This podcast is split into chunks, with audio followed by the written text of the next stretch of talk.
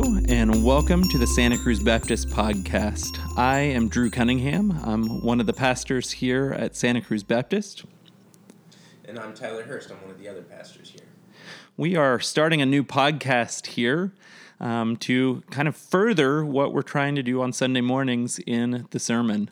Uh, on any given week, uh, Tyler and I, as we prepare to preach, have a lot of material that doesn't always end up in the sermon, but we find fascinating, or we have people that ask questions about different things that didn't make it into the sermon. And so we wanted to start something that would hopefully be beneficial to the discipleship of our church.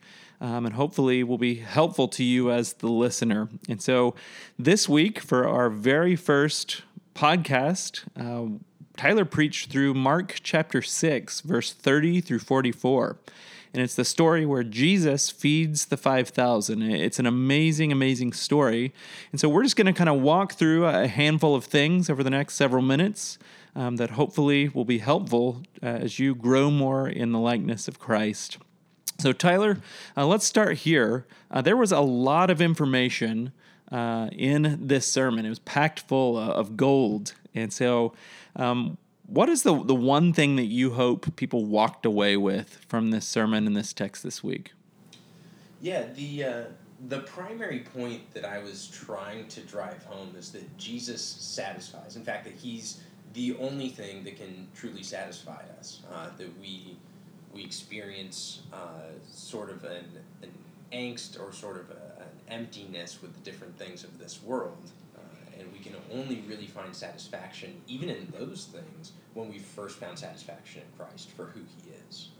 That's awesome. So, last night at Missional Community, uh, we were discussing this text together, and something you mentioned there. Um, you mentioned uh, a John Piper quote that you and I know very well, most people know very well, um, but John Piper says that God is most glorified in us when we are most satisfied in Him. And so, um, out of what you just said, uh, what does that look like to be most satisfied in God? And what what's Piper getting at there that you see in the text you preached this week?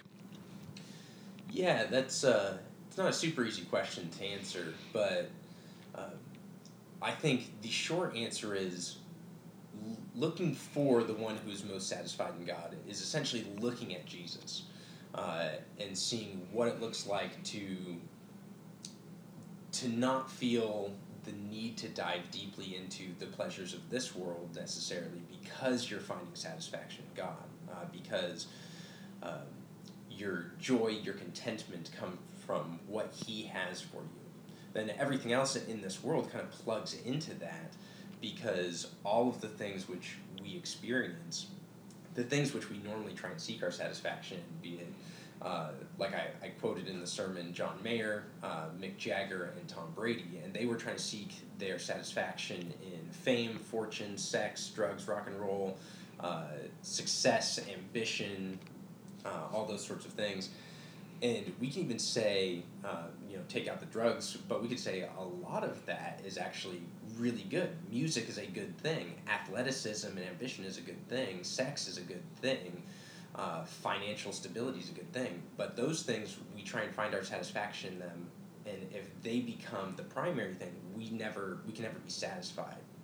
There's also a famous uh, William Randolph Hearst quote where he was asked how much money would be enough. Uh, and he was at the time the richest man in America, and he said one more dollar. And the idea was he always needed to make more. He could never be fully satisfied in money um, I think we see what what does satisfaction in God look like? It looks like contentment because you first go to God before any of these other things become the way in which you define yourself or find your meaning. Yeah. Um, so I guess a follow up question to that. Uh, in James, James tells us that every good and perfect gift comes down from above, coming down from the Father of lights, with whom there's no variation or shadow due to change. So, that concept that um, these things that we have are good gifts that come down from God. How how does that reconcile with finding um, satisfaction and or being most satisfied in in Christ, uh, but also acknowledging good gifts from God? How do those two things go together? Yeah, um, I think a, a big part of that just comes from a disposition of gratitude. Uh, understanding that the, the things we have in our lives, God put there. They're not there by accident. Um, they're not even there by like punishment, which a lot of people might think of.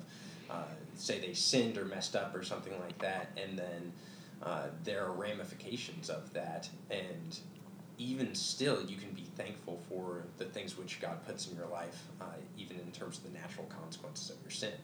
But to take to take a fairly mundane example that a lot of people could probably um, uh, understand and relate to would be family. So it can be so easy on a day by day basis to get uh, frustrated with our spouse or with our children or something like that.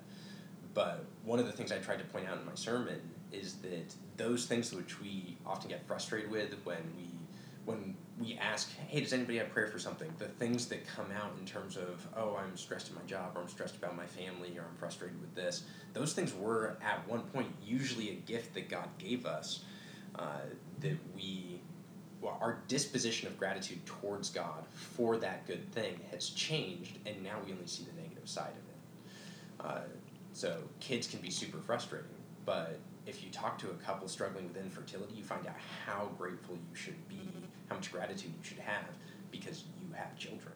Mm-hmm. That's good. So you used the word earlier, contentment, and uh, that reminds me of Philippians 4, where Paul says, I've learned in all things, whether in plenty or in want, to be content. And that's another book we were talking about last night is uh, Jeremiah Burroughs' The Rare Jewel of Christian Contentment.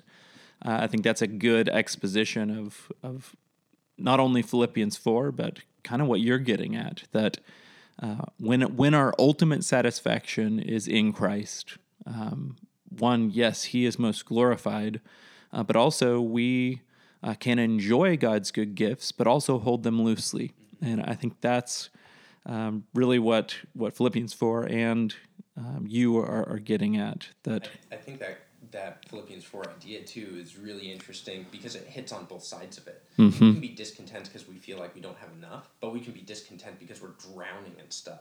Bingo. Uh, and Paul is sitting there saying like, no, I've I've experienced much, and I've been able to be content. Uh, in the good gifts of God, when He when He gives a, abundantly of the good gifts that make up this world, he says, I've, I've also sat in prison and learned to be contentment, be, learned to be content just sitting in a dark basement somewhere in the Roman Empire. Yeah, that's amazing. So to shift gears a little bit, um, your three main points in the sermon were uh, that Jesus is is all satisfying as the good shepherd who feeds the sheep. Um, point two was Jesus is all satisfying as the master of ceremonies. And then point three was Jesus is all satisfying as the manna from heaven. Uh, amazing points from Matthew or from Mark six, but there's always things. It, like I said earlier, in, in any given week that end up on the cutting room floor that don't make it into the sermon. Uh, what are some things for, from this sermon um, that particularly you, you found interesting but didn't get to include in the sermon? Yeah, uh, there there was a lot left on the cutting room floor for this one. Um, uh, a lot of it had to do with the image of shepherd. I came into your office halfway through the week and was thinking like, wow, this sermon is way too long. I've got to cut it down. Uh, should I pick just one of these images, shepherd, uh, the master of ceremonies or uh, the bread from heaven? Should I just pick one and focus? yeah, your notes said that it was in the ninety-five minute range yeah. midweek. Yeah. So, um, and if I did, if I had to pick just one, I would have focused because it's so clear in the passage on that concept of shepherd, and this is just all over Scripture. I mean, you find it in Psalm ninety-five, uh, Isaiah sixty-three, Jeremiah thirty-one, Isaiah forty. Uh, and it's it's a huge theme in Psalm twenty three. Uh, and so you get you get Psalm 23 just the first three verses. The Lord is my shepherd, I shall not want. He makes me lie down in green pastures. He leads me beside still waters. He restores my soul. He leads me in paths of righteousness for his name's sake. And I think much of that is resonating with the same concept pl- that Mark is playing around with here. Uh, I tend to think, which is why I went here with my sermon, that he's he's drawing specifically on Ezekiel 34. But if you take into account this passage as well, you have the connection of green pastures in verse 2 to Jesus having the people sit on the green grass. Mm-hmm. Uh, you have in verse 2 again, he leads them beside still waters, and Jesus and the disciples have arrived at this area via boat. So they have taken uh, a boat there, and it's apart from like the storm narrative. So they've gone there traveling fairly safely, fairly um, uh, relaxed. So still waters. Uh, restores the soul. He's feeding these people, and he's first and foremost feeding them with his word about the kingdom of God. Uh, uh, and he's teaching them about, I mean, the kingdom of God uh, in the Gospel of Matthew is always coupled with in the kingdom's righteousness. So you Mhm. pursue the kingdom and you pursue the righteousness, and everything else uh, will be provided for you. Is what Jesus says in the Sermon on the Mount. Uh, and so, I mean, just looking at the first three verses, you get so much of this uh, play, at play here in Mark six as well. Yeah, so I want to key in on uh, the green pastures part from Psalm 23. Uh, you talked a little bit about this in the sermon about the significance of green grass in Mark chapter 6. Uh, just for, for our listeners who maybe heard the sermon or, or maybe didn't, why is green grass uh, significant here? Even though it can seem like a, a throwaway line in the text, why, why, why is green grass important? Yeah, we, we've already given a number of book recommendations from feel free to read John Piper or Jeremiah Burroughs. Uh, one more to throw at you is uh, Can We Trust the Gospels by Peter J. Williams, who's just a phenomenal scholar. Uh, and he does uh, this apologetic turn with the importance of, of green grass. Uh, just to summarize it, essentially he says, when uh, secular non Christian scholars look at this passage, they go, Mark 6, uh, the same, the parallel passages in Matthew, and Luke 9, or John 6 as well, are classic examples of the exaggeration found in the scriptures. So that's one of the things they want to do. They want to remove the supernatural, the actual miraculous element of it. And so they say, this must be exaggeration. There must have been way less than 5,000 people and way more bread and fish, but something probably like this happened, but as an exaggeration. And, uh, and Peter Williams points out well, if it's exaggerated, why would something as peripheral as the color of the grass be retained throughout the telling of the story while the main point of the story, the number of people, the sheer number of people being fed with the lack of food, why would that continue to increase while all these uh, like sideline details stay exactly the same? And one of the reasons why he points out that it stays the same is actually environmental science data tells us that we know, based off of when this event took place in relation to Passover, we know uh, the amount of precipitation. And we could judge would the grass have been green, would it have been yellow, would it have been well nourished, would it have been dry and dead. Uh, and this would have followed three months of high precipitation for that area. So, this is the time in which it wouldn't have been a muddy bog, it would have been green, well fed by the rain. Uh, and so we have a pretty good environmental science data to say the green grass is actually an accurate description of this land. Right, and they're uh, telling the story just how it happened. Uh, it wasn't that the disciples were um, in touch with all of this I- environmental data or would have known the precipitation. They just told the story as it is, and so that's that's why it ends up this this little peripheral detail uh, that ends up in the text itself. Uh, it's amazing. So um, we are constantly making book recommendations, and uh, Tyler gave away one copy of, of Can We Trust the Gospels uh, in the sermon this weekend, but we, we want to offer another free copy. Uh, so for the first person who emails us at office at santacruzbaptist.com, uh, asking for the book, we would love to get it to you. So the first person who emails office at Santa Cruz Baptist Church or at santacruzbaptist.com uh, will get a free copy of Can We Trust the Gospels by Peter Williams. I'll, give another plug for that just from from the text. When so when Dr. Williams talks about the same story, uh, he mentions um, that this is one of the only miracle accounts aside from the resurrection that is told in all four Gospels. And so one of the things that makes that interesting is you can set the four Gospel tellings next to each other, And it's not that any one of them are lacking, but when put next to each other, you get this really robust picture of why certain things are happening. So, for example, uh, one gospel tells us that Jesus turned and just said, Hey, no, you, disciples, feed this large crowd with what you have. Uh, another, another gospel says specifically that he turned to Philip. And it doesn't explain why he turned to Philip, it just says he turned to Philip. Well, in actually a third gospel, it's explained that the background of Philip is he's from the area in which this miracle is is done. And so you have this kind of concept of when you take those three gospels and set them next to each other, what you get is Jesus turned and said this to the guy who knew the local place to go get bread and fish. So when he's telling them to go feed, he's talking to the guy who would have known where to get the food. Right. And so uh, one of his points in there, why he even explains these things, is to say um, it's possible that a later historian went back and made up the, these stories, um, but it's far more likely that they're told just as they happened, and that these small details that get included that happen to line up with one another across the Gospels.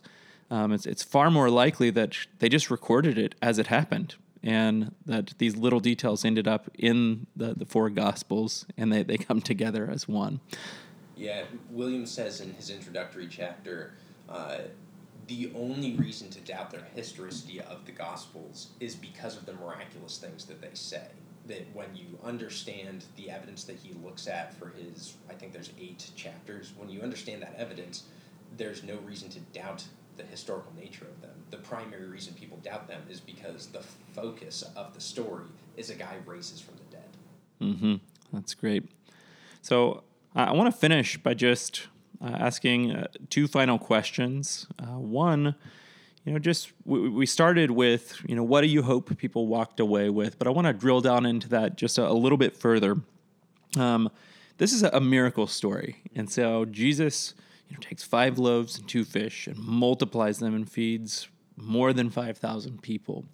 Um, that's a, a, miraculous story, but why, why should I care about that? Um, you know, when I wake up in the morning and go to work or go to the grocery store, or if uh, I'm a mom um, who's trying to take care of, of their kids or a dad who's going off to, to work. Um, why why should I care about that? Why does this miracle story have any impact on my life? And second question, along with that, for you specifically, how did this text impact you this week? How did it change how you're living this week? Yeah, um, I think with all of the miracle stories, you can answer that first question similarly. Uh, I mean, you can even take the most miraculous, aside from the resurrection, the most miraculous of the miracle stories, which would be something like uh, just a few chapters prior to this text, Jesus raises somebody from the dead. He raises, mm-hmm. in fact, it's a little girl, and one of the Gospels records it was uh, the father Jairus. It was his only daughter, uh, so it's his only kid. It's his little girl. Um, I'm sure anybody, any dad with daughters can resonate to the brokenheartedness of having a young daughter, what that would mean to have a young daughter die and Jesus raises her from the dead. And to be quite honest, uh, the the heartbreak of that moment will happen again. Like that little girl is not an old lady wandering around here somewhere. And so we could ask, well, he raised one person physically from the dead, or a couple people physically from the dead way back then. What what's the impact of that for us today? Uh, and I think there's two primary things going on here. The first is that, uh, especially in this feeding miracle, uh, is that he's meeting their need right then. Uh, these are people who are hungry, they've experienced hunger, and they've neglected to go get food for themselves in order to hear him teach. It reminds me of Mary and Martha, where, where one of the sisters is told, Well, I'm not going to, by Jesus, is told, I'm not going to reprimand your other sister for not helping you. She has chosen the better portion. She's chosen rather than to prepare the house to hear me teach. Uh, and so I think one of the things we can take away from that is that there are these people who've who've neglected eating, and Jesus is meeting their daily need. Uh, and it might seem like a small thing to provide bread, but that's huge in the ancient world. Uh, and then the other thing is that it's directing us towards what God ultimately wants. And so one of the points I made in my sermon was connecting the idea that He's feeding them just right then to the concept that they would need to come back again and again to eat. Just like the Israelites, when God rains heaven from bread, they need to go out each day and collect food. And so they're, he's, he's meeting their needs, but he's also calling them into daily and consistent relationship with. And then uh, the, the second question, specifically for me, um, I think there's a couple of things that stand out. Just to pick one, uh, going back to that concept of gratitude, um, and and as well uh, to borrow something from John Stott. John Stott, writing about this passage, refers to the flexibility of grace, noting that when Jesus first, uh, when Jesus' goal when the disciples got in the boat was not to feed 5,000 people. It's actually clear that his goal was to take the disciples away and kind of do this like ministry retreat with them. Uh, and yet, Jesus' flexibility and graciousness and mercy is what enables this miracle to be done. And I think uh, so. The flexibility of grace is something that, that I struggle with, have, wanting to have a schedule and have guardrails so that I know what's going on.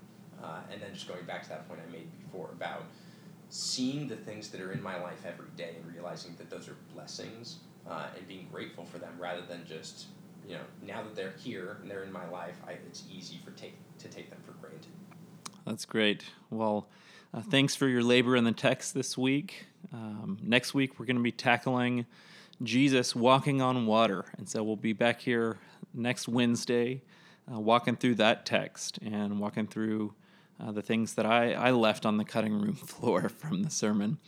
Um, we are a people of the book. In Isaiah 55, starting in verse 10, it says, For as the rain and the snow come down from heaven, and do not return there, but water the earth, making it bring forth and sprout, giving seed to the sower and bread to the eater, so shall my word be that goes out from my mouth. It shall not return to me empty but it shall accomplish that which I purpose, and shall succeed in the thing for which I sent it.